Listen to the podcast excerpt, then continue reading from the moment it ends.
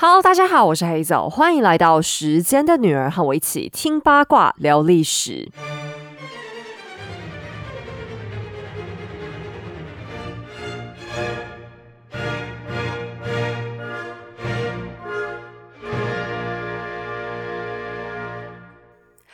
今天要先来跟大家介绍一本书，但其实应该不是一本啊，是很多本，它是一整套，主题是日本的德川家康。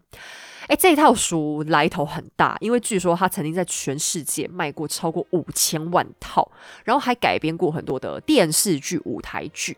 那我的好朋友读书共和国在他的中文版断版三十年之后，又重新编修，要再次推出了。嗯。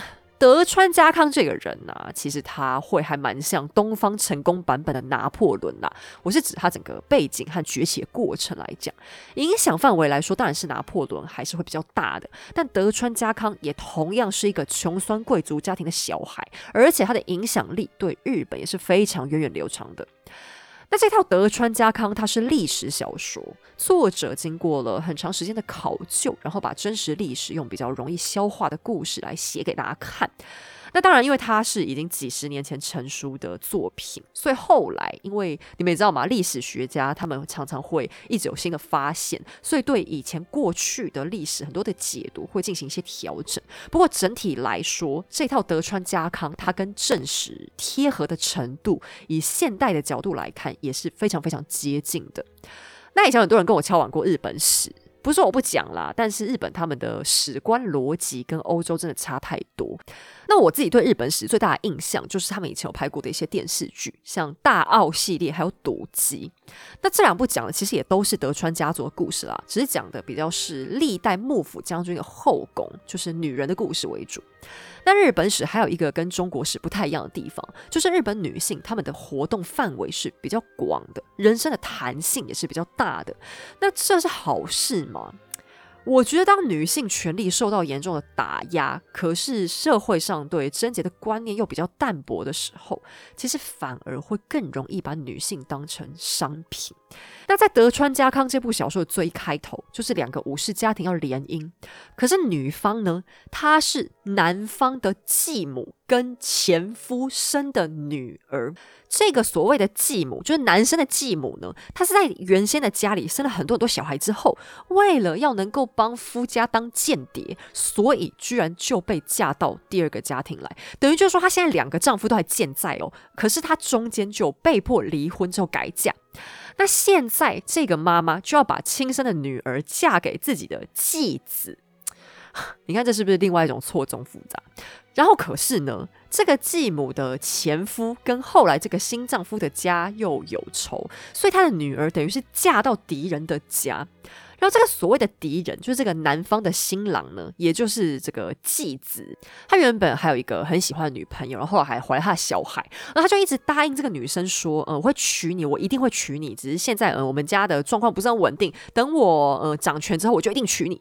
可是后来呢，他迫于政治因素，就只能娶他那个继妹嘛。原本的女朋友就又只能变成小妾。那因为男生很不情愿。”所以他就在结婚之前，居然跟他的小妾说：“等我一结婚，我就要马上把这个继妹给毒死。”可是又没想到，当他们真的结婚之后，这个继妹老婆实在长得太美，又太温柔婉约，然后还对他就一片真心，所以男生也真的爱上她，而且也让这一个继妹老婆怀孕了。好，以上这个疯狂的情节，这比哈布斯堡还扯吧？而且作者的写法不是那种冷冷的历史记录哦，他是从每一个角色不同的心理状态去描写的。那日本文学的风格也是我一直觉得很特殊的，它有一种很清冷的气氛，然后他会很注重细节，很注重每一个角色内心戏的路线。那这套德川家康也是我觉得读起来文字很有味道的作品。那这套书总共有十三本，目前读书共和国这一次是他们采用预购的形式推出的早鸟优惠，全套一起下单的话，就早鸟价只要五四折。那读书共和国还要给我们一个优惠码，History 两百。呃，结账的时候输进去的话，可以再折两百块。我觉得是非常值得收藏的一套书。而且台湾的版本还很贴心，他们特别制作了一个小册子，是来特别介绍书里面所有重要的角色。哎，这比我画家族书还要厉害多了。它里面的图文并茂，条理也非常的清楚。那更详细的这套书本的介绍，我会写在社群上。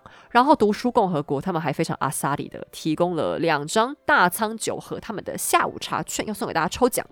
那我预计本周三会在脸书上开放活动给大家参加，就请大家不要忘记去看哦。好，我们要开始今天的故事了。哎，我最近很痛苦，因为我觉得拿破仑他实在太 折磨人了。我上礼拜真的是非常挣扎。你们会发现他故事真的是很长。哎，从拿破仑军校毕业讲到现在，时间才过了十几年。可是今天我们已经讲到应该第九集了，就这个系列第九集，我们从来没有一个系列 进度这么缓慢。我自己都怀疑，到底是不是我太啰嗦了呢？但我再三检查、思考之后，要跟你们保证，我这个版本应该真的已经是很精简的拿破仑了啦。如果你是去看他的传记书的话，可能还会更、更、更、更长。归根究底，还是拿破仑他在工作上面真的是拼命三郎，他真的十年之内做事情比一般国王一辈子还多。那有位粉丝还跟我说，他觉得拿破仑根本就是古代版的 主科工程师。对，只是他是自愿卖干，就是为他的权力欲卖干，而不是被冠老板压榨。但所以，我这一次最重要的任务其实是删除情节，只是说故事整体还是很难快起来啦，因为我还是想要保持它一定的完整性。哎，真的没想到两百年前居然有人工作那么认真，我实在太佩服他了。但我现在开始会稍微删减掉一些跟战争比较有关的情节，我不会再去讲什么战场上的千钧一发，哪个炮弹打了谁，哪个谁又刺了哪一个马一刀，我就只会讲讲比较有趣的一些战略。好，那在上一集呢，我们陪伴拿破仑和约瑟芬登上了法兰西帝后的宝座，那这很有趣哦。国王是对应王国，公爵对应公国，那皇帝应该要对应什么呢？理论上应该是帝国才对吧？但此时的法国正式的名称还是法兰西共和国。在历史学家来讲，拿破仑登基以前的督政府和执政府时期被叫做法兰西第一共和国。那现在就是把“第一”两个字先拿掉，暂时跟前面这段时间做一些区隔。哎，历史学家有时候也是蛮整人的，对吧？怪不得大家考试的时候都很痛苦，因为这些名词上面很细微的差别，真的是有时候很难搞得清楚啦。好，但这些细节也不重要，重要的是拿破仑此时的行为开始出现了很多的矛盾。我们现在要先花大概三分钟的时间讨论一个有点严肃的问题，三分钟就好。我们接下来就要继续推动剧情了，请大家稍微忍耐一下。这个问题是什么叫做共和？到底什么才是共和呢？其实，共和 （republic） 是一种制度，意思是由人民共同和平的维系国家主权。这个共同里面，它最重要的精神就是平等。我先在这里引用一下维基百科上对共和的说明好了，因为我觉得他讲的蛮精辟的。人民不是君主或最高领导人的所有物或附属品，国家事务视为公共事务，由具备实际效力的法律保障人民权益。好，那请问你觉得一个国家皇帝有可能做到刚才上述这三点吗？想当皇帝就是想要拥有国家，国家事务就是皇帝的家事，国家的法律也是皇帝说了算，这才叫帝制嘛。但如果你去查一些有关拿破仑的资料，有些人就会一直想要去讨论说，拿破仑的这个皇帝和以往君主制最大的不同在于，他是由人民决选出来的，是人民的意志想要让他做的皇帝，不是像以前一样是国王的血统继承。所以拿破仑不一样，他是一个具有共和背景的皇帝。就我个人的观点来看，这说法真的就是纯护航了。哎，什么叫被人民选出来的共和皇帝？不要笑死人！拿破仑称帝之后，他比英国国王还要专制，法国国会完全在他的掌控之下，而且他没有任期限制，还可以指定继承人，甚至还不是按照什么萨利克办萨利克法。他比哈布斯堡还猛啦，完全没有人能约束他。那在哪里共和？而且不要忘记哦，许多国家的君主制度在最一开始也都是民选，像俄罗斯就是这样。他们的开国元勋留里克大公，甚至还是投票之后选出来的外聘专业经理人。虽然说这是一个半神话性质的讲法，但斯拉夫人还是长期崇敬留里克的后裔。那你难道还能说留里克王朝是共和制吗？当然不能，集权君主就是集权君主。拿破仑现在也一样，就是货真价实的集权君主了。他唯一比较进步的地方，就是他制定出来的法国民法典，至少是比较开明公正的。官员如果想上下其手，跟以前的君主制比起来，难度有变高而已。那他知不知道自己现在样子有多可怕呢？可能有。在拿破仑那个浮夸又奢侈的加冕典礼之后，他也后悔了。他觉得那个效果看上去实在是太自我中心。他的本心也并不是想真的成为独裁者。可是他依旧没能挡住权力的诱惑，他开始派遣警政署长傅歇组建社会观察网。这说法讲得好听，其实就是在各阶层当中安插眼线，搜集情报。人民也好，官员也好，一有什么反动的迹象，就会立刻回馈给皇帝。这件事情，路易十三的首相黎塞留做过，路易十四自己建造了更完整的情报系统，延续到路易十五、十六都一直用下去。君主制下，人民不具备真正的隐私，也没有真正的自由。更幽默的是，拿破仑不但效法波旁国王，甚至还想再组建第二层的眼线网，来监看原本负责监看的眼线，简直是偏执狂了吧？还好，因为这构想实在太荒唐，可行性又太低，他才终于勉强作罢。另外，新任的法国皇帝也开始进行言论审查。当代有一名著名的女作家斯塔埃尔夫人，成为拿破仑最忌惮的敌人。这位夫人曾经还是拿破仑的疯狂粉丝，她就是那个追在拿将军屁股后面，问他喜欢哪种女人的仰慕者。但这位夫人来头可不小。他的父亲过去是一位银行家，曾经做过路易十六的财政部长，是一个聪明绝顶、极有才华的经济专家。在大革命濒临爆发之前，他还曾经被称为是国家最后的希望，种种手腕几乎差一点就成功把国家从破产边缘救起来。可惜他还是因为不懂政治的种种险恶，没能力挽狂澜。但斯塔埃尔夫人就是在这样一个经济条件优良而且充满理性的家庭长大，她的母亲更是一个著名沙龙的女主人。长大之后的斯塔埃尔也继承了母亲的社交地位。夫人有一支生动又热情的笔，她反对君主集权，支持革命。可是她真正赞同的也并不是共和，而是像英国那样的君主立宪制。所以很快又对新政府感到失望，特别是雅各宾派当政的时期。夫人还曾经写书为玛丽安东尼亚辩护，并且经常以女性的观点发表文章，算得上是女权思想的先驱。这样一位先进女性，居然会崇拜极度性别歧视的拿破仑，也是有够奇怪的吧？这是因为斯塔埃尔曾经相信拿破仑至少可以真正实践平等精神。约瑟芬早期还经常出入斯塔埃尔的沙龙，拿破仑种种的光荣事迹，当然又更容易感动夫人了。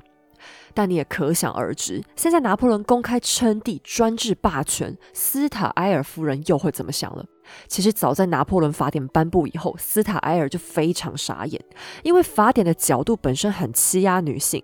斯塔埃尔又是个直肠子，他的笔简直跟吃了诚实豆沙包一样，直戳戳写下女性的种种困境，当然也会批评其他不公不义的时事。由于夫人交友广阔，下笔精准。文章很快就流传到法国之外，特别是受到英国人的推崇。当然推崇了，那时候只要是臭骂法国皇帝的东西，英国人都爱。拿破仑愤而将夫人的作品列为禁书，后来干脆把他轰出法国，禁止他返乡。他在背后痛骂斯塔埃尔是妓女，还人身攻击，说他长得丑又爱惹是生非，种种言论堪称就是当代第一大杀猪。当然，被赶出去的绝对不只有斯塔埃尔夫人。假如你公开批评拿破仑，就算是最正宗的钢铁直男，也一样会遭到驱赶。但假如你愿意为皇帝办事，他又可以做个最体贴、最通情达理的长官。在他身边常年追随的贴身侍从官，就用一种看待偶像的崇拜心态描绘拿破仑，说他温和高雅、魅力无穷、双眼发光、头上自带 spotlight，简直是人间第一等完人。侍从官还用一种半昏迷的口吻表示：“我可以毫不夸张的说，拿破仑就是世间唯一配得上越亲近越会感到他伟大的人。”要是全世界都跟这位侍从官一样就好了。拿破仑现在还需要很多很多很多的魅力。在他登基为法国皇帝之后，他接着又把自己的意大利总督头衔升级。现在他正式向君主制度靠拢，帮自己也戴上了意大利的铁王冠，连带让约瑟芬也同时成为意大利王后。所谓铁王冠，你可别以为是什么地摊便宜货，它实际上还是黄金打造的，只有中间隐藏了一个铁圈圈。但这个铁圈圈来头可不小，相传它是真十字架上的铁钉打造而成。真十字架就是把耶稣钉在上面的那个十字架，而且历代神圣罗马皇帝在加冕之前。都必须先佩戴铁王冠加冕为意大利国王。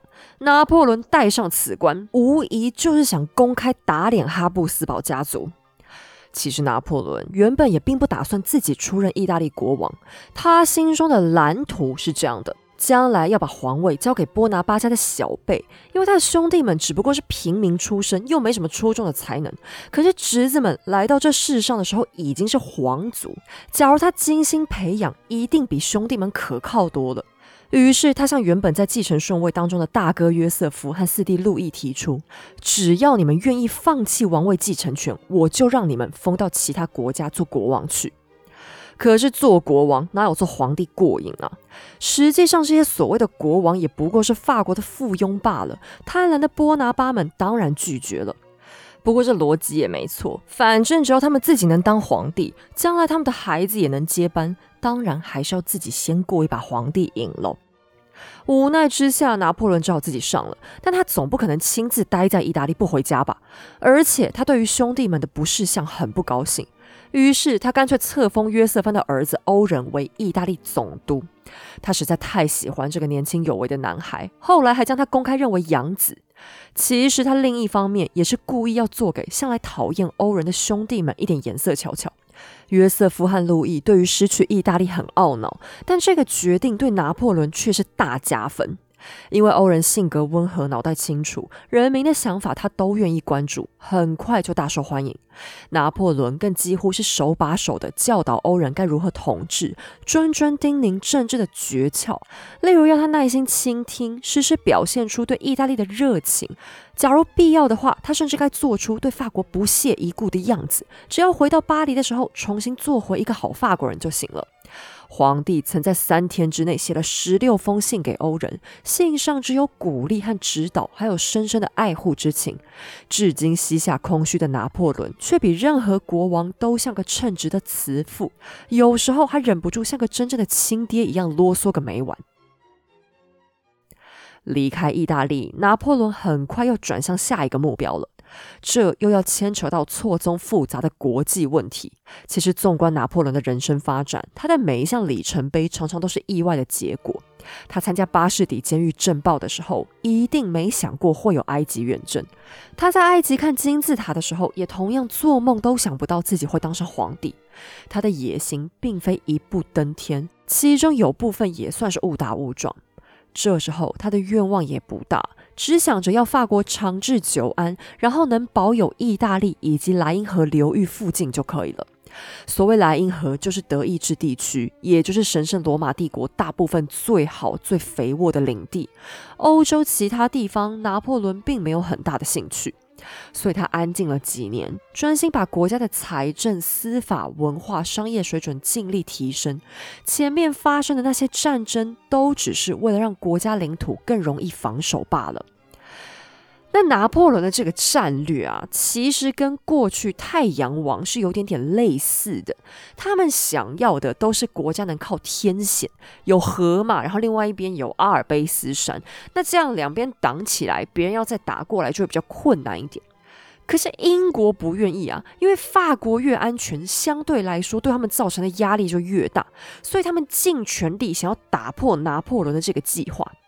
为了还击，拿破仑终于打算展开人生的终极目标，他一定要彻底做掉英国，不管是在陆地或海洋，他都不想留给海峡对岸的敌人任何生路。英法两国的竞争在欧洲早已是千百年来难解的结。他们双方既是血脉相连的家人，又是彼此最大的竞争对手。几个世纪过去，他们都无数次想彻底歼灭对方，但从来都没人做到。假如拿破仑能成，他必将成为法兰西史上前无古人后无来者的超级英雄。法皇再次动了起来。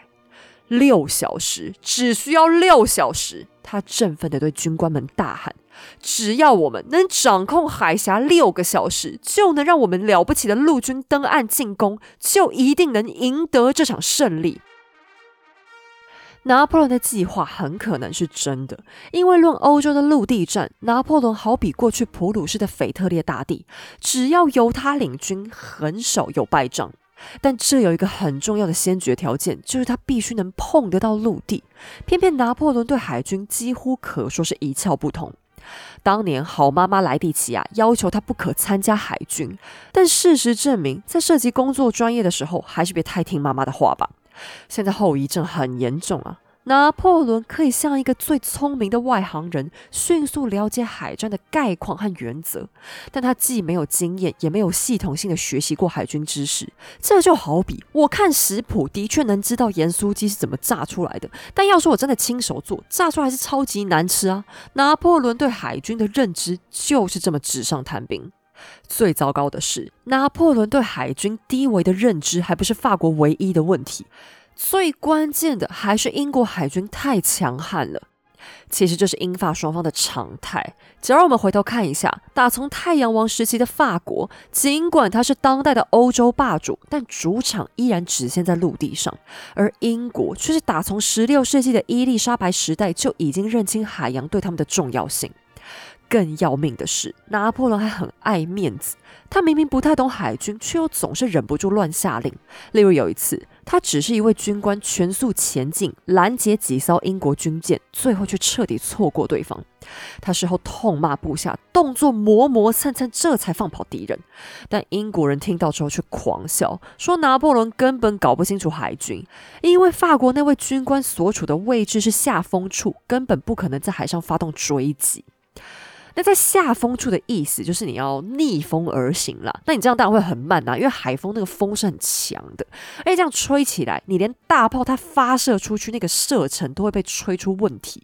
可是拿破仑依然很嘴硬的坚持，臭骂手下都只是在找借口。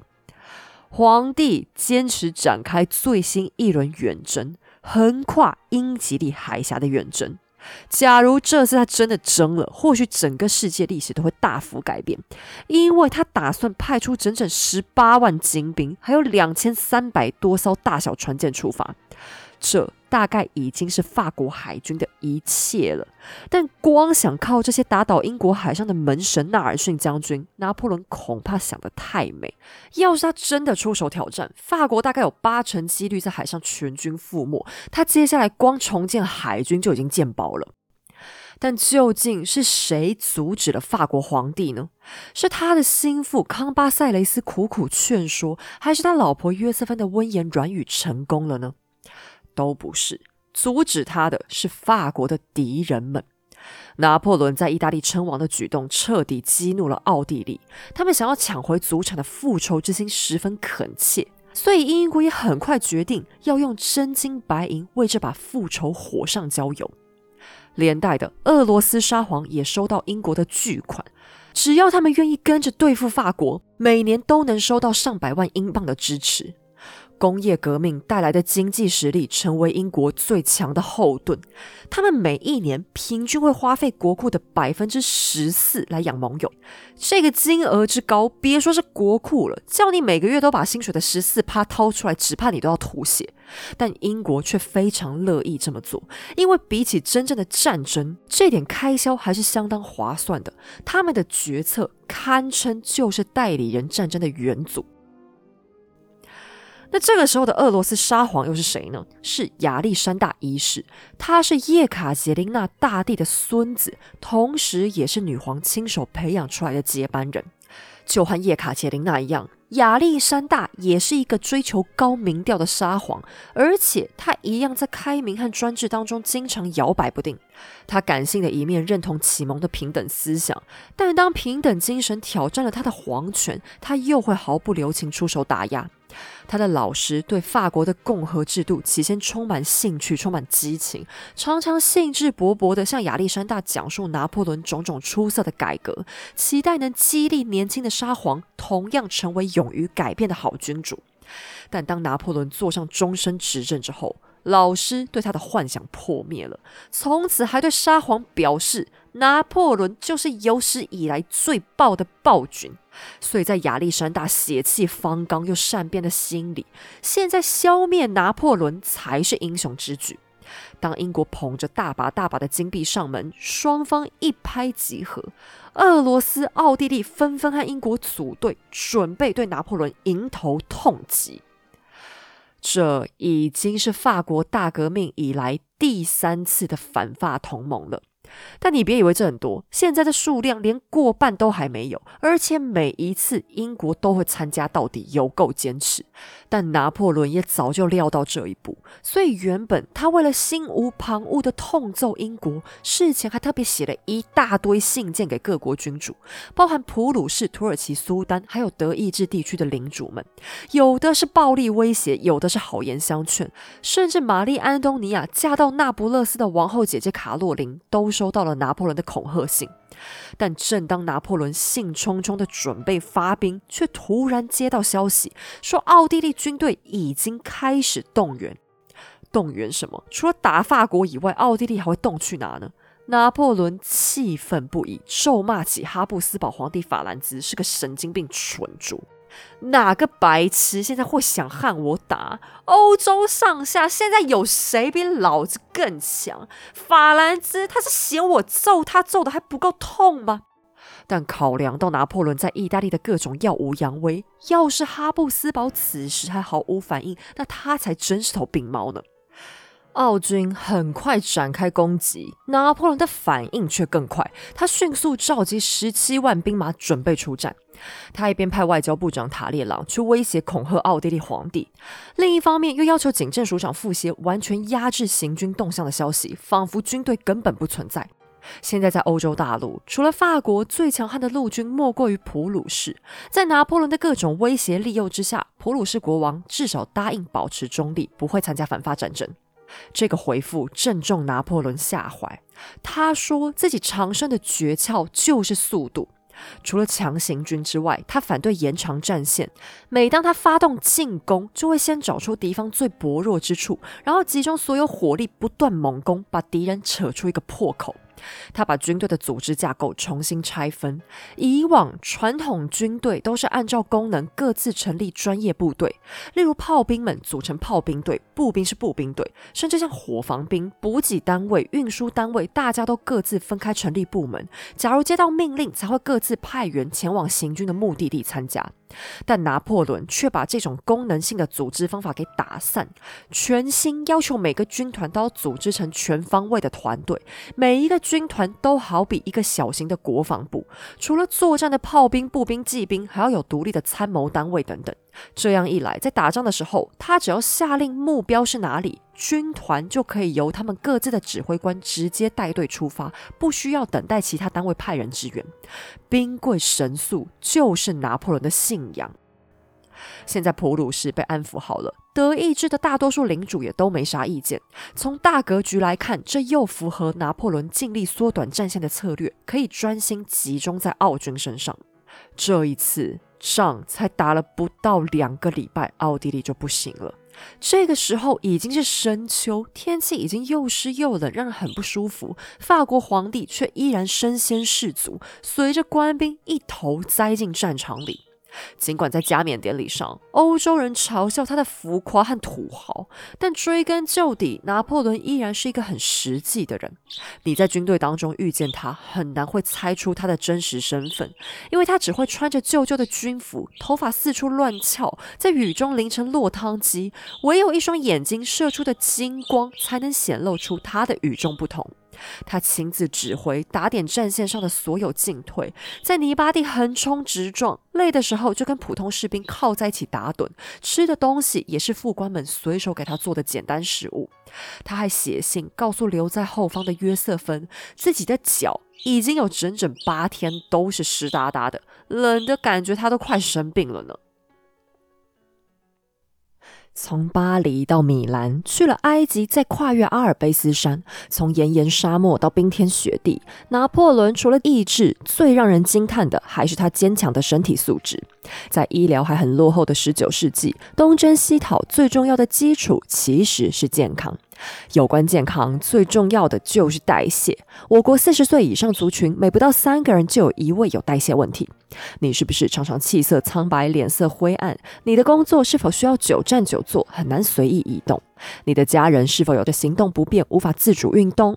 来自台湾的在地研发品牌 Doctor Hughes 推出了全新产品 Citrus Power 干脆发泡锭，采用获选美国 FDA 新保健补充机能性成分柑橘类黄酮，能够对抗慢性问题带来的长期坏影响，保持微生物平衡，强化身体保护力，还能拖慢时间的脚步。Dr. Hughes 还用全球独家专利生物技术 Renosorb 将人体原本很难吸收的柑橘类黄酮转换成水溶性小分子，吸收率可以达到市面上的六倍。你知道吗？循环的速度越慢，累积的废物越多，老化的速度就越快。推荐你每天一颗干脆发泡锭，三十分钟立即有感。即日起到三月三十一号前，Dr. Hughes 推出时间的女儿粉丝特别优惠，发泡定产品结账输入优惠码黑手两百即可享两百元现金折扣哦。好，Dr. Hills 他们去年也已经来过我们节目，只不过当时介绍的主要是推荐给女生吃的大豆异黄酮。那今天这个干脆就是男生女生都可以使用的。其实他们家最主要厉害的技术就是可以把保健成分转化成人体好吸收的形态了。这技术还蛮厉害的，不然有些植物性成分人体并不一定真的都能完整的吸收，这样吃下去其实有一点点浪费。那这个干脆发泡锭，我特别觉得是工作都要一直坐着不能动的人会蛮适合的，因为没在动，身体就容易吞东西，越吞就越代谢不掉，这样日积月累都是负担，那越负担就又会影响代谢，这样就更恶性循环。好啦，那就推荐给大家。好了，我们接下来回到故事里。拿破仑的吃苦耐劳并不是白费功夫，奥地利很快兵败如山倒。在投降仪式上，拿破仑既凶狠又坦率地告诉敌方的将军：“我希望你的老板可以承认，穿上帝王的紫袍之后，我并没有忘记我原本的职业。你们的军队其实表现不错，可是贵国政府只会扯后腿，除了拖拖拉拉，就光会想一些疯狂又没屁用的计划来干扰你们。”不得不说，奥地利的将军也只能在内心默默同意他的话。美泉宫受到贵族朝臣长期勾心斗角的纠缠，哈布斯堡久远的历史早已变成尾大不掉。军队的任何行动，他们都有一大堆意见，这些都没逃过法国皇帝擅长观察的法眼。但他也不必高兴的太早，因为就在第二天，反法联盟立刻狠狠地反打拿破仑一巴掌。此时，法国海军停靠在西班牙，法西现在也结成联合舰队，要对抗反法联盟。拿破仑指示海军：“你们现在快点开过来，我准备要去打意大利的那不勒斯，你们给我过来接应。”谁知道他的死对头纳尔逊再次出击，从海上拦截。纳尔逊的手上一共是二十七艘的顶级船舰，比法西联军的三十三艘稍微少了一点点。可是他趁着敌人发呆，让英国舰队兵分两路，把对方三十三艘大船拉开的长阵线切成三截。最后，其中有二十二艘竟然都被击沉或俘虏，而英国舰队却一艘都没少的回。回家了。拿破仑收到消息之后，快晕过去。这简直就是埃及的悲剧重演，好像拿破仑只要跟海军扯上关系，就不会发生好事。法国这次有十八艘顶级战舰参战，船上载的全是海军精锐，但最终只有五艘幸存下来。这一败彻底拉开他们跟英国海军的水准。纳尔逊一战名垂青史。拿破仑后来感叹。纳尔逊实在太杰出，他的成就并非后天所成，完全是个天才啊！因为纳尔逊的战术，甚至后来很少有人能够复制，全然是他个人灵机应变出来的结果。但拿破仑放弃了吗？他没放弃，死都还是想要打英国。他坚持继续砸钱，继续重建海军，相信有志者事竟成。他在陆军上刻苦的成功，也必定能复制在海面上。然而，事实真是如此吗？拿破仑的思想其实完全反映了他对海军的无知。在陆地战，士兵平时可以靠操练体力、增进战绩、练习打靶来提升军力。可是，在海上，人类无法掌控的变数太多了，包含变幻无常的海浪和海风、不断晃动的平衡需求、水下的暗流和礁石位置，甚至包含了海的气味、颜色、动物的习性等等。这些都是唯有实战才能训练出来的。英国能有今天，也是数百年来的经验世代传承之下才能有成果。而法国海军却只是在岸边比划练习，真的讲到出海，只怕有些水兵还会晕船呢。可是陆军天才拿破仑却始终没能参透这个简单的道理。也或许是他击败英国的心太热切，也或许是陆地上一再的胜利蒙蔽了他的理智，他就是想在海上找英国定钩机。如果说在这场海战当中，他真有什么收获，大概就只有纳尔逊不幸战死了吧。因为在一片混乱当中，纳尔逊不幸被一颗子弹贯穿体内，为国牺牲。可是他留下来的成就，已然为英国奠定了法国难以在海上翻身的基础。好，纳尔逊这个人在历史上的很多层面都很有名。除了战略，他的爱情生活也相当的独特。他可以算上一个痴情的 渣男吧。那之后我会再聊聊这个有趣的男人。我们现在先回到陆地上好了，因为拿破仑呢。他还想着要一路打到维也纳，把奥地利直接打趴。那奥地利也不可能坐以待毙啊！他们转头就和俄国联手，两大强国的皇帝现在决定要去夹击法国皇帝。聪明的拿破仑从敌军调度的路线立刻就猜出了这个企图，他索性将计就计，让法军装成半死不活的衰样，假装想要撤退。他还特别把一位俄国的将军骗过来到他这里谈判。对方是个趾高气昂的年轻贵族，年轻人终究是年轻人呐。这个俄国仔居然仗着他们军队的人数众多，已经嚣张的把拿破仑当成手下败将。脾气暴躁的法国皇帝这次硬生生的忍住了羞辱，直到他确信对方看见了己方假扮的撤退情境剧，才终于把客人礼貌的赶走。其实拿破仑内心还是很郁闷的。俄奥联军人数庞大，要说他有必胜的把握，那绝对就是在胡乱。但关键时刻，却是他身边的军官们给了他强大的信心和鼓励。开战前夕，他身边的所有人都两眼放光的告诉他：“陛下，我们是一定会赢的。”拿破仑很疑惑的问他们为什么。军官们热情洋溢的回答：“因为明天是您的加冕周年纪念日呀！”拿破仑深深的被触动了，这是军队他们自发性的想法，连他自己都差点忘记这件事。士兵们都认为这个时间上的巧合一定是一个好预兆，所以都振奋起来支持他们的皇帝。为了把撤退的戏做足，士兵们还主动烧掉了晚上睡觉用的稻草堆，想用大片火光让敌军误会他们是在为撤退善后。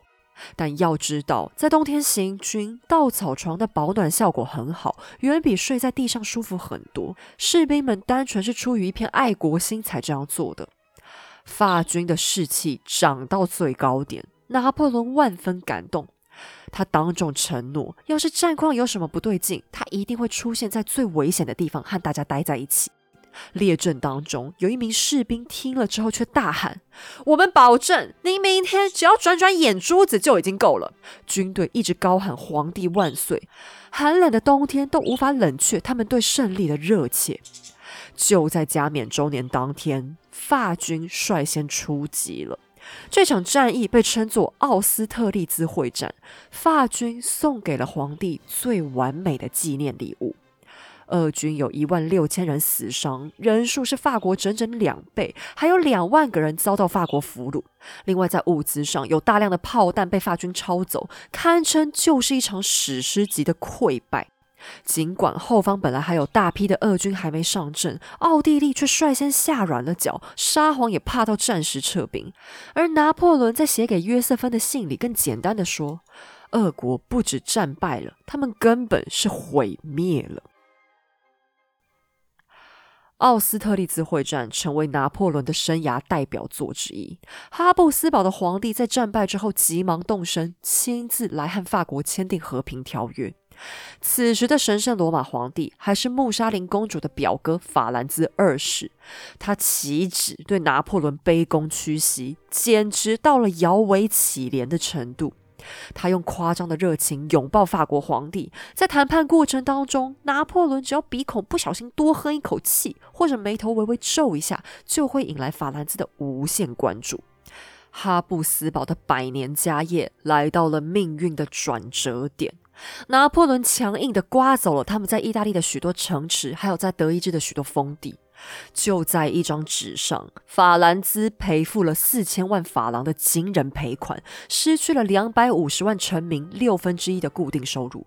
德意志南部和中西部的大量地区，在拿破仑支持之下，成立了莱茵邦联。法国皇帝成为他们最新的领导人。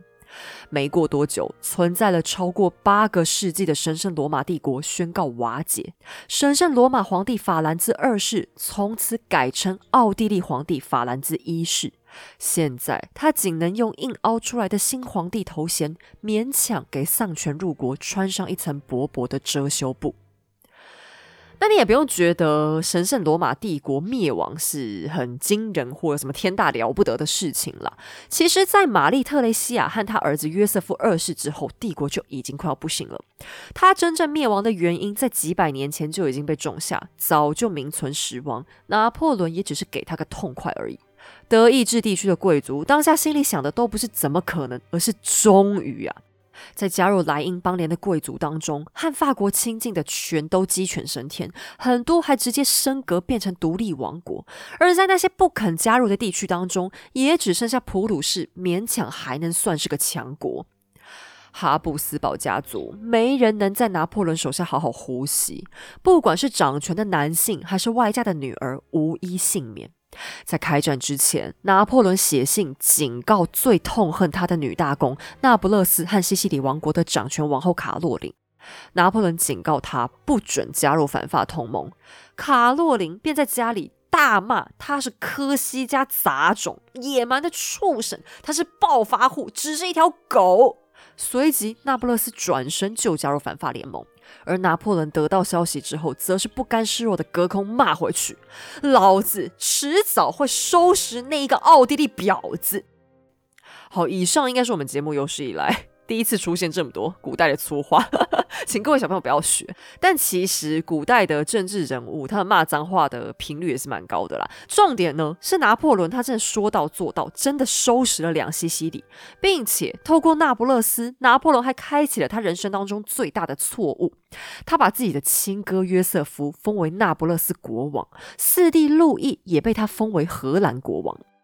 这完全违反了拿破仑一向论功行赏的原则。国王诶，就算这些国家现在是法国的手下败将，可是一国统治向来是最困难的政治问题，不是像在法国你们乱封个贵族爽一下收很多钱那么简单。这个赶鸭子上架的结果就是约瑟夫搞砸了那不勒斯，拿破仑情急之下一天到晚写信痛骂哥哥无能，兄弟情濒临破裂。而路易到荷兰之后倒是还不错，他为人宽厚，做事又讲道理，说起来能算上是个明君。可是拿破仑既想扶持他的兄弟，帮忙遥控其他国家，却又并不真的对他们放行，所以同样一天到晚写信去跟弟弟吵架，骂他软烂好欺负。你没事干嘛要听人民的意见啊？到底是我说的重要，还是荷兰人说的重要呢？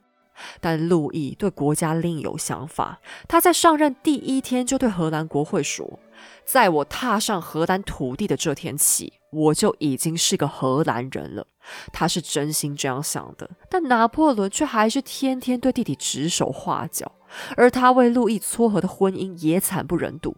侯腾斯是一个很好的荷兰王后，但他们夫妻却早就开始分居了。尽管做媒的绩效很差，拿破仑却继续坚持插手家人的婚姻。他的小弟杰罗姆这时候终于和美国老婆离婚，乖乖娶了哥哥安排的福腾堡公主，随即就被奖励册封为西法利亚国王。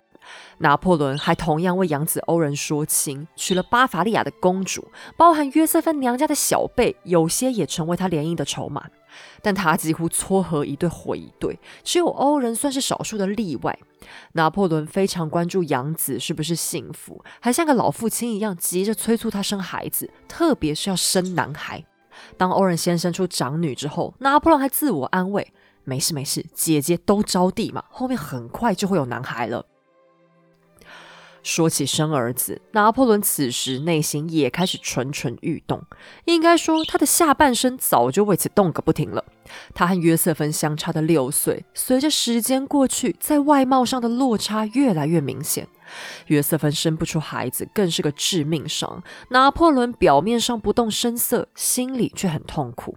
他来自一个意大利的家庭，从小他接收的价值观就是要子孙满堂，没有儿子不只是一个继承的问题，更打破了他对自己人生的期望。为了治疗不孕症，他试过很多办法，例如不远千里特别跑去泡什么促进生育力的温泉。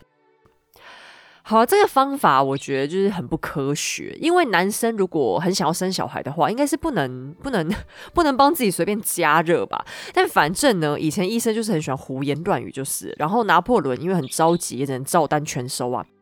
但到底为什么拿破仑生不出来呢？是他的问题，还是约瑟芬的问题呢？这其中说法就千奇百怪了。比较主流的观点普遍认为是约瑟芬的问题。有人说他因为以前性生活混乱，身体常常发炎生病，才导致不孕；也有人说他是在法国大革命坐牢的那段期间伤到了身体。另外还有一种说法是，其实他们夫妻俩根本没有过真正的性生活。那最后一个说法的理由，应该是因为他们不是刚结婚的时候，拿破仑就去意大利了嘛，然后聚少离多，再接下来他就抓到约瑟芬出轨，然后就开始愤而广交情妇，不再跟约瑟芬同床。可是我觉得这说法是蛮空穴来风的啦，因为拿破仑据说是一个欲望蛮盛的人，他后来很长的时间也是有跟约瑟芬和好，有情妇也并不耽误他跟老婆干嘛吧。嗯，从他在外打仗的一些信件看起来，他应该还是蛮爱约瑟芬的啦。但另一方面呢，拿破仑自己应该可能大概也是有一点问题。他这个人呢，其实身上有一个很有名的地方，就除了他的身高问题很常被人讨论之外，他的肉体也还有一个地方蛮出名的。这真的超级八卦，我我其实一直很犹豫要不要讲，但我实在忍不住。这八卦就是呢，拿破仑他的小伙伴据说非常非常的小，而且是到了迷你程度的小，嗯。因为在他过世之后啊，据说他死之前得罪过一个牧师，他好像嘲笑人家说什么性能力有问题之类的，所以对方就报复他。在他死之后，这个牧师就贿赂验尸官，把拿破仑的小伙伴切下来偷走。后来这条东西就流落在外，被一个书商买走，然后辗转又卖给了一个收藏家。后来收藏家的女儿就公开说她拥有这个玩意儿。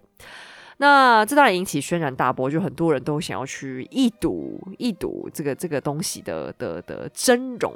那它到底有多小呢？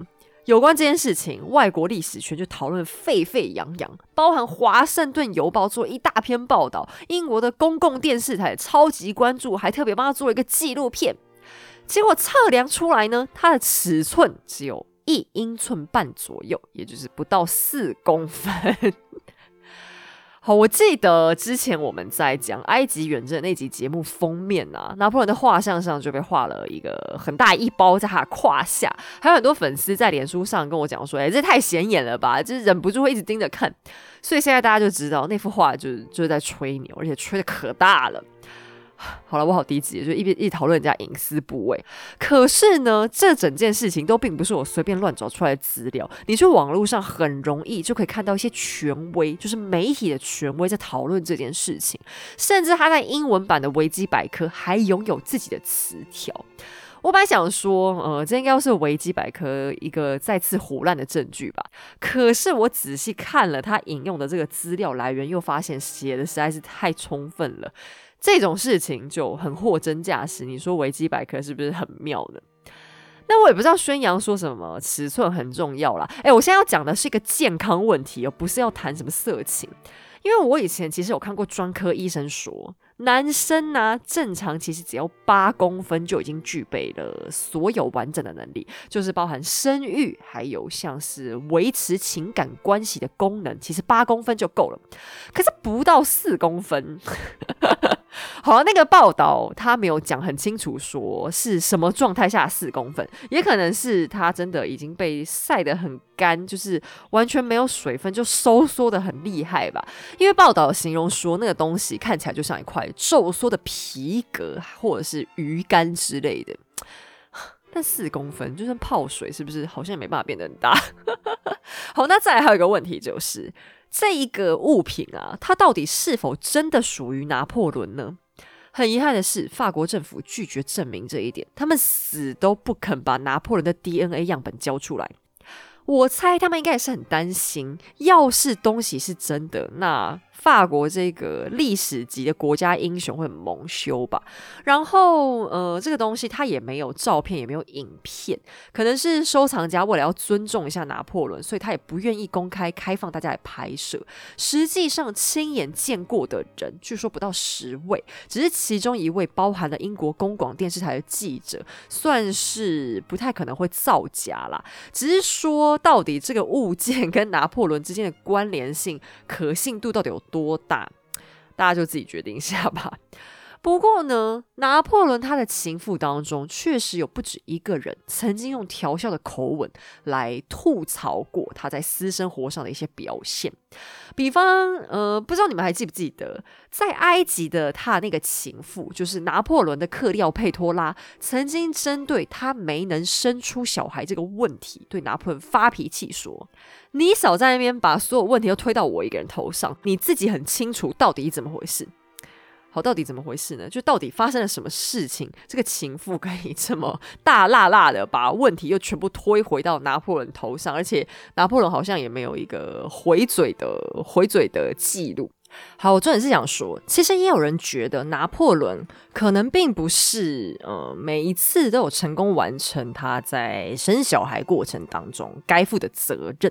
那当然，约瑟芬确实也年纪比较大了，他结婚的时候就已经三十几了。那这在当代本来就是生育会有困难的年纪嘛。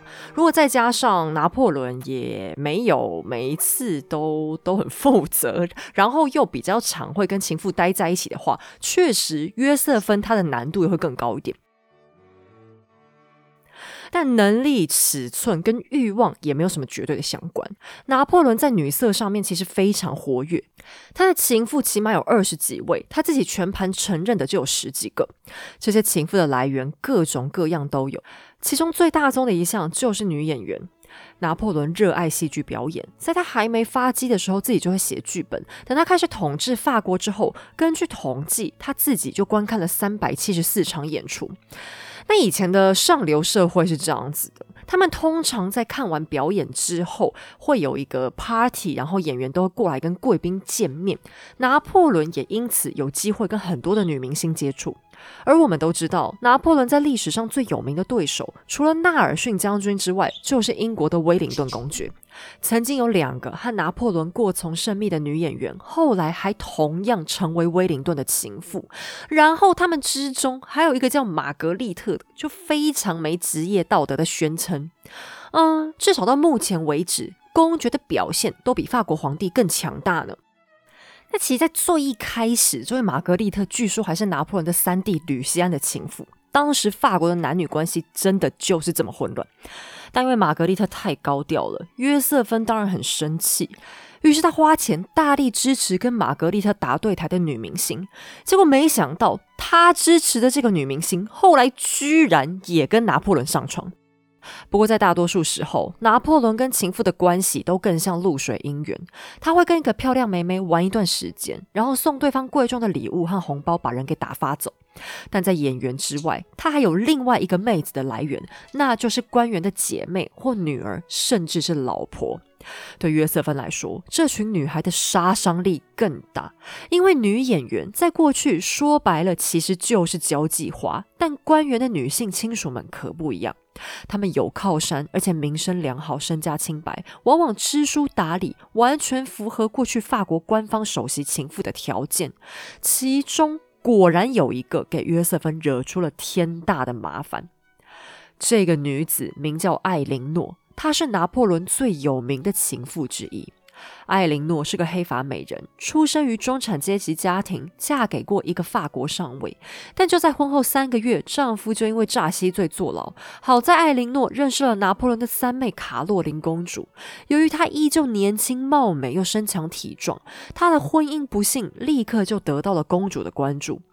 卡洛琳一直都讨厌约瑟芬和侯团斯母女，更讨厌的是。尽管哥哥偷吃不断，却始终认为约瑟芬无可取代。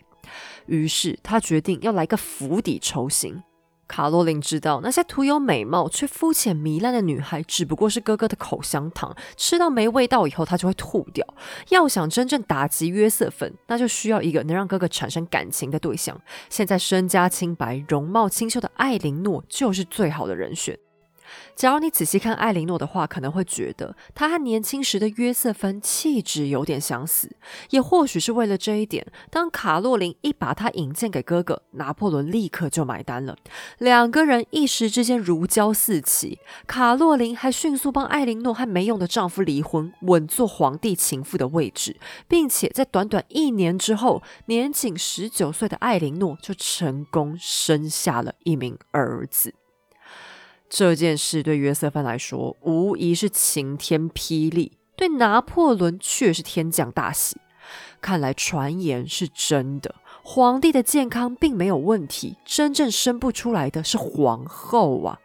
其实拿破仑这个时候对艾琳诺已经没啥兴趣了，对小孩却非常热情。他几乎公开承认了孩子的血统，还用自己的名字 Napoleon 的后半段为儿子取名里昂。他支付了大笔赡养费，打发孩子的妈嫁给别的军官，小里昂则是被他亲自指派的监护人抚养长大。里昂触动了皇帝内心最柔软的那一块。现在，他对约瑟芬的感情终于在这强烈的刺激之下开始变质。他可以生，但约瑟芬不能，所以他真的要放弃让自己的后代继承皇位的机会吗？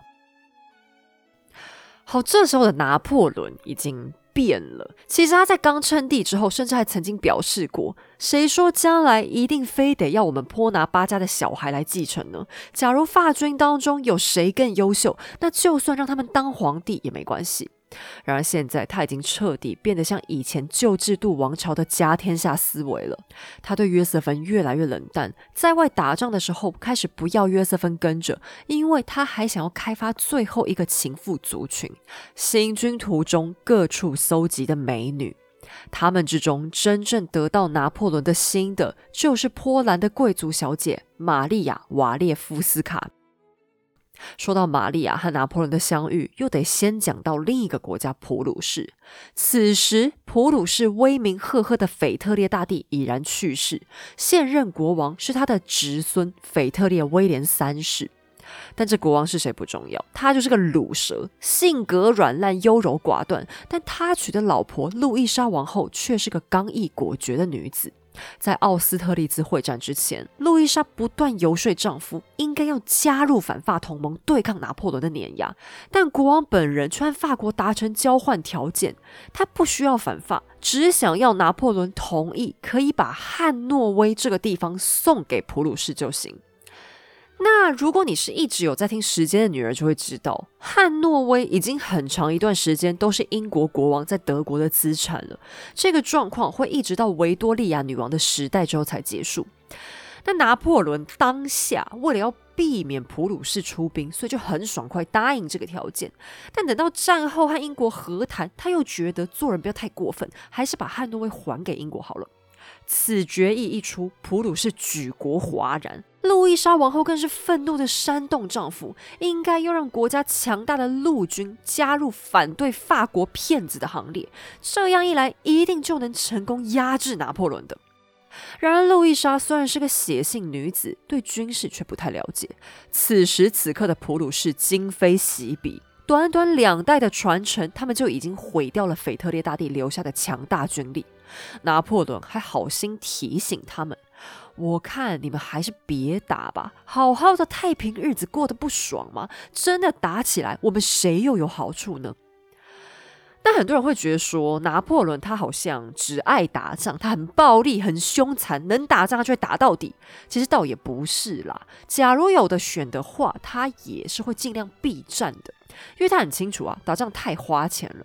曾经有专家计算过，在奥斯特利兹会战之后，尽管奥地利赔付了大笔的款项，还是只能 cover 掉法国大约六成的战争开销。所以他对普鲁士好言相劝，也是真心不想浪费大家的钱而已。谁知道普鲁士不知道哪来的自信，居然觉得法国皇帝这样说是怕他们了，反而硬要参战，和俄罗斯还有奥地利再次联合出兵。但最终的结果就是他们被打爆了，比爆胎还爆，溃不成军。到战场上，普鲁士的主将受伤，一时之间居然没人胆敢出来接着指挥。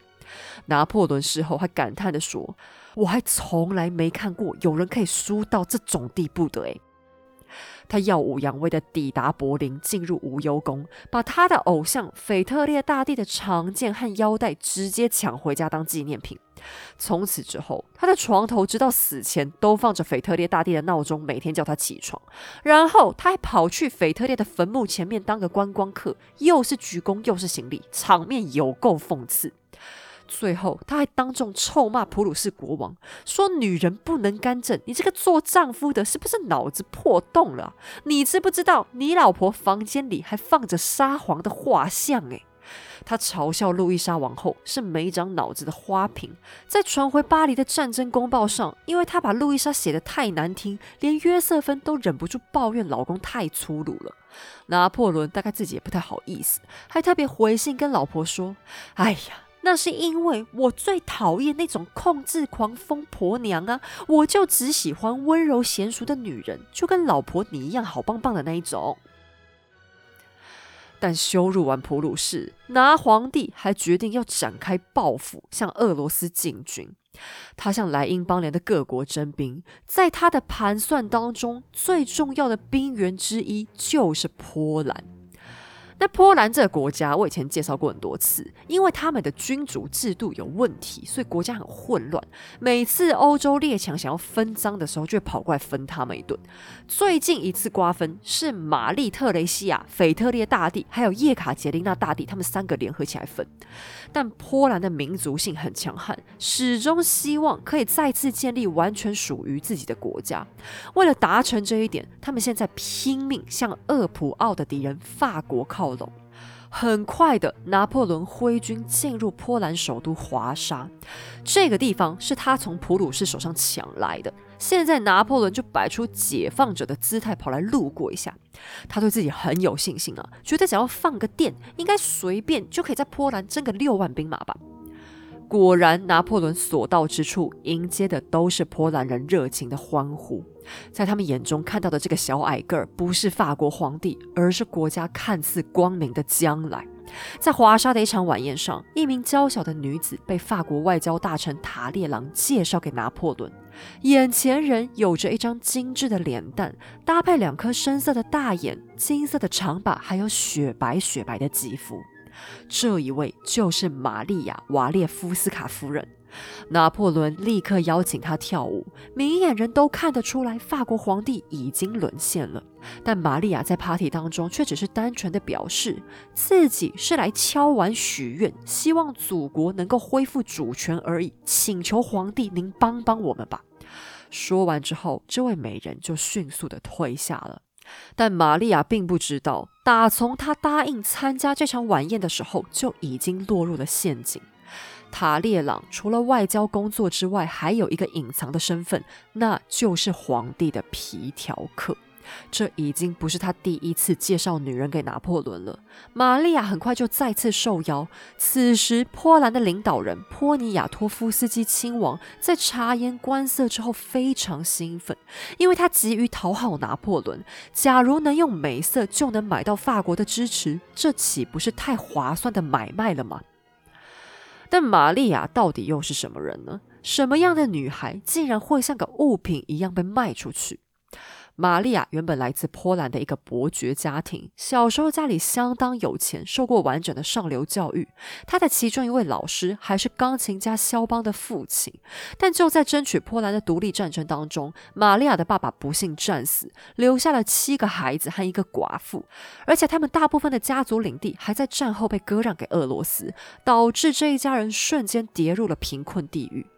作为长女，玛利亚为了拯救家族，在十八岁的时候就被她的母亲嫁给了一位六十八岁的伯爵。尽管这是一段非常不堪的爷孙配，玛利亚却出于信仰，一直忠于婚姻，还把所有心力都转往让国家光复的努力上。但现在，皇帝明显的示爱已经剥夺了他守贞的权利。他的亲友和波兰的贵族们，包含亲王在内，轮番上阵，苦苦劝说他献上自己的肉体，以换取拿破仑对波兰的支持。而拿破仑本人更是用连番的情书和各式珠宝礼物，想打动美人的心。他颇为恶心的下笔：“我眼中只看得见你，我只钦佩你，我只渴望你。”别忘了，拿破仑这时候也已经将近四十岁，足以成为现年二十一岁的玛利亚的爸爸。这父女恋也只不过比爷孙恋好那么一点点而已吧。在极度的痛苦之下，玛利亚还是屈服了。她以一个殉道者的姿态屈从了拿破仑的欲望。她纯洁而天真，甚至近乎傻气，是拿破仑过去不曾尝试的类型，一时之间吸引了他所有的注意力。原本约瑟芬已经接到召唤，要去华沙陪伴丈夫，现在拿破仑却又来信告诉她，要她回巴黎，因为那里更需要皇后。华沙的天气太糟糕了，亲爱的，我看你还是别来了吧。约瑟芬悲苦地读着信件，敏感的她怎会看不穿丈夫的意图呢？以往她还会因为吃醋而闹脾气，现在她却连闹都不敢闹了。她知道，现在自己唯一的价值就是还能宽慰宽慰拿破仑的情绪，至少她还能让丈夫觉得和自己心意相通。假如她变成一个醋坛子，那不是更有理由被丈夫抛弃了吗？但这一切对于约瑟芬而言，实际上已经是无可挽回的死局。拿破仑的联盟继续往俄罗斯的冰天雪地开进。每个晚上驻扎的时候，他的情妇都会被安置在隔壁房间。玛利亚由一开始的强烈抵触，居然也渐渐爱上了情深款款的拿破仑。约瑟芬的柔情似水，轻易的被取代了。自从在年轻妹子身上找到新鲜之后，拿破仑也不再坚持做个御姐控。在每天强大的军务、繁重的外交工作之后，他只想从天真又柔嫩的脸庞上得到抚慰。拿破仑真的在波兰成立了全新的华沙公国。玛利亚幸福的笑了。这。难道不是皇帝对她的爱情证明吗？但事实很快也对他啪啪打脸。拿破仑从未被爱情冲昏头，华沙公国只不过是波兰一个全新的名字。紧接着，他们同样被迫成为法国的傀儡，而玛利亚也并没有成为情妇当中的例外。短短三年之后，拿破仑同样抛弃了她。可是，这依然没能消灭约瑟芬的烦恼。女人或许能牵动拿破仑中尉的心，但现在对拿破仑皇帝只是一颗又一颗的口香糖。现在拿破仑想把嘴巴净空，认真吃一道有价值的主菜了。或许我这样的形容会让你觉得很物化女性，但对拿破仑来说却是一个不争的事实。那今天本来我也有一个跟女人有关的八卦想要跟大家聊聊，可是可是因为节目太长，时间不够，所以下次开头我们再来好好讨论这个话题好了。好了，我们今天的节目就先到这里。在此声明，本节目所有内容均来自书籍著作、国内外历史网站资料或者纪录片，以逻辑梳理之后呈现给大家。希望你喜欢。喜欢的话，也欢迎顺手点击文字说明页面的赞助链接，请 Hazel 喝杯下午茶，让我可以继续说故事哦。我们下期再见。